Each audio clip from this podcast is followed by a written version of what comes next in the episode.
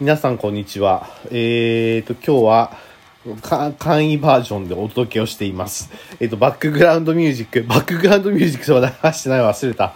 バックグラウンドミュージックは流してないし、マイクもセットしてません。iPhone 一つで収録をしています。はい、えー、皆さんはどうでしたでしょうか？えっ、と、寒波やってきましたね。さすがに寒かったです。岐阜ももちろん寒くてですね。えっ、と、えーこんなに寒くなるのって久しぶりじゃないっていうくらいでしたし、えー車の温度計を見ると氷点下まで下がっている温度計を見るのも久しぶりでした。皆さんの地域はどうでしたか？雪はですね、もちろん降りましたけど、うーん、さ、なんかね、20 24日の日はそんなになんか、まあ、ふーんっていう感じだったんですけど、昨日の夜、だから29日なので28日の晩ですね。29日の早朝まで、えー雪がですね、結構降りましてですね、積もりはしたんですけども、まあもうあの昼間には溶けてしまいましたけど、結構な勢いで雪が降っていたのでびっくりしました。あのーまあ、僕、実を言うとですね、あの、夏よりも冬の方が好きで、冬が好きな理由の一つとして、雪が好きっていうのがあるんですね。別にスキーをするわけではないんですけど、スキーとかスノボとかするわけじゃないんですけど、あの、雪って静かだし、なんか、綺麗だし、まあ、雪かきは大変なんですけど、なんか雪を見るのって、なんかいいと思いませんか？僕は大好きなんですね。はい。というわけで、えー、でもまあ、でも雪はね、事故を誘発しやすいですし、えー、まあ他にもですね、まあ冷えるし、寒いし、ね、いてるし、凍るし、まあいいことがあんまりないって思っちゃう人も多いかもしれませんね。雪かきも、雪かきも大変ですしね。ですので、えー、まあ雪が嫌いな人の言い分もわかるんですけど、僕は雪が好きです。はい。というわけで、えー、皆さんは、の地域は無事に過ごせましたでしょうか？無事だったらいいんですけどね。この近くの、えー三重県、三重県側、まあ、今、岐阜の西側に住んでますので、まあ、比較的、うん三重県は近いんですけども、三重県の近いところ、ここからちほどなく近い、まあまあ近いところ、って言ったって車で1時間以上かかりますけど、えーところでは、えー交通渋滞が発生をしてしまってですね、えー立ち往生が何十台かあったみたいですね。えっ、と、新名神も立ち往生があったみたいですし、立ち往生とかね、えーなんかそんなような何何十台も立ち往生しちゃってるっていうのがあったみたいで大変だったみたいですしここから西の琵琶湖の方とかだと琵琶湖線がの列車が止まってしまって、えー、と缶詰になっちゃったっていう、ねえーそういうニュースも流れてきてました。まあ、融雪装置をまあ、甘く見積もって動かさなかったのが原因で、あのーレールが列車のレールがうまくポイントの切り替えができなくなってしまったよってそれだだからえっ、とかえー、と電車の中で缶詰になってしまったっていうパターンだったのが JR 西日本の、まあ、言い分というか、まあ、報告だったんですけどもうんやっぱり思ってた以上に雪は降ったんだなっていうのが思います。確かにですね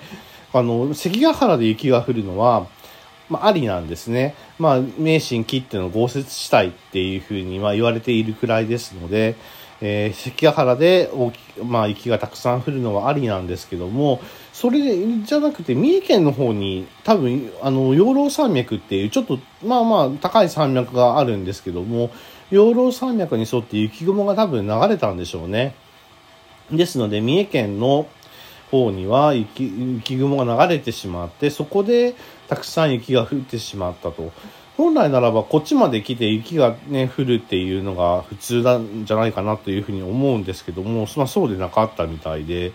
えー雪があんまり降らない地域のところにどさっと雪が降って、三重県の人は大変だったようでしたね。あなので、まあ、雪害には気をつけてくださいねっていうのしか言えませんけども、まあなかなかね、あの雪が好きとはいうものの雪が引き起こす災害を考えるとそうも言ってられないかなっていうふうには思います。はい。さて、えー、と、まあ、簡易版で慌ててお届けしていますので、まあ、声がちゃんと聞こえてるかどうかわかりませんけども、えっ、ー、と、音質悪かったらごめんなさいって感じです。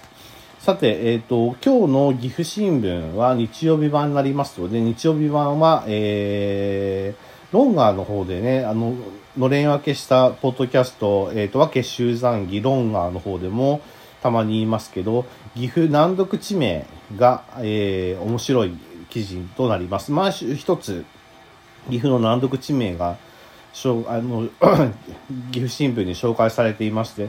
今日の、えー、難読地名は、えー、高山市、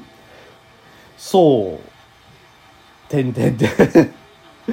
なんて読むのかな、これ。そうなんたら寺町、地町っていうふうに読むんですけど、これが読めない、読めないんですよね。というわけで、えー、まあ、岐阜難読地名の紹介すると、まあ、寺に由来する地名は全国各地にありますという形で、その、そう、そうなんたら寺にも、もえー、町も、えー、そうなんたら寺に由来しているって。で、答えの方を見ちゃうと、えっ、ー、と、そういう字町と、そう、だから、U の字ですね。U の字が、あの、カタカナ、えっ、ー、と、漢字の8を書いて、えっ、ー、と、鳥を書いて、下に鳥、鳥っていう、あの、方角、方角の方の鳥ね。鳥を書いて、犬って書く字なんですよ。右側に犬って書く字なんですよね。で、そういう字町っていう町なんですけども、えっ、ー、と、そういう字町はもともと新暗黒寺という字号でしたが、建立した、えー、金森重より、えー、重勝兄弟の統合から解消したと伝えられていますと。えー、勝監修らと並び、幕末の三州と徹された山岡鉄舟は幼児幼少期を高山で過ごし、そういう字で全額を収めました。へえ、そうなんだ。へえ、山岡鉄舟ゆかりの地なんですね。ということですね。えっと、そういう寺町の北の天正寺町は天正寺に由来を、由来しています。あの、てあ、アマテラスって書いてるね。天正寺に由来しています。以前このコーナーで紹介した、えー、高山市久久野野町の道の空遺跡で飛騨は上の方を土地を空と呼んだと紹介しましたが、へえ、飛騨の方では上の方の土地を空と呼んだんだ。なるほどね。あ、だから飛騨っていう、なんかこう、とペガサスっていう意味なんかね、あるんですね。天馬っていう意味があるんですけど、飛騨って。えー、そういう風なんですね。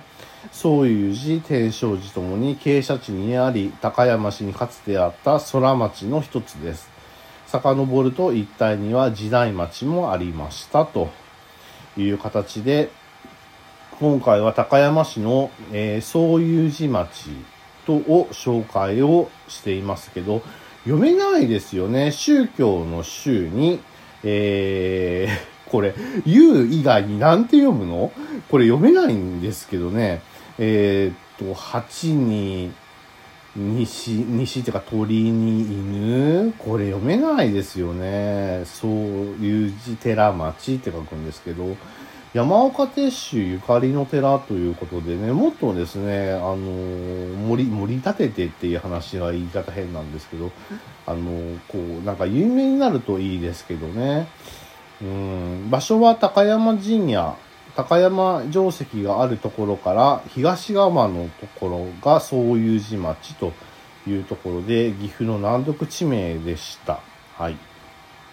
うん難しい字書くんですね。ちょっと時間が余りましたので、えー、っと、県内版を見ていきますけども、県内版は、今回は震災の教訓ですね。つなぎ協定とか、あと、積み込み払い、積み込み祭りで厄払いというのがあったりとかして、えー、そういうのがあったりとか、そうですね。なんか、こ、これといったものは、ないんですけども、まあ、平和な感じがする 一面かなっていうふうには思います。はい。はい。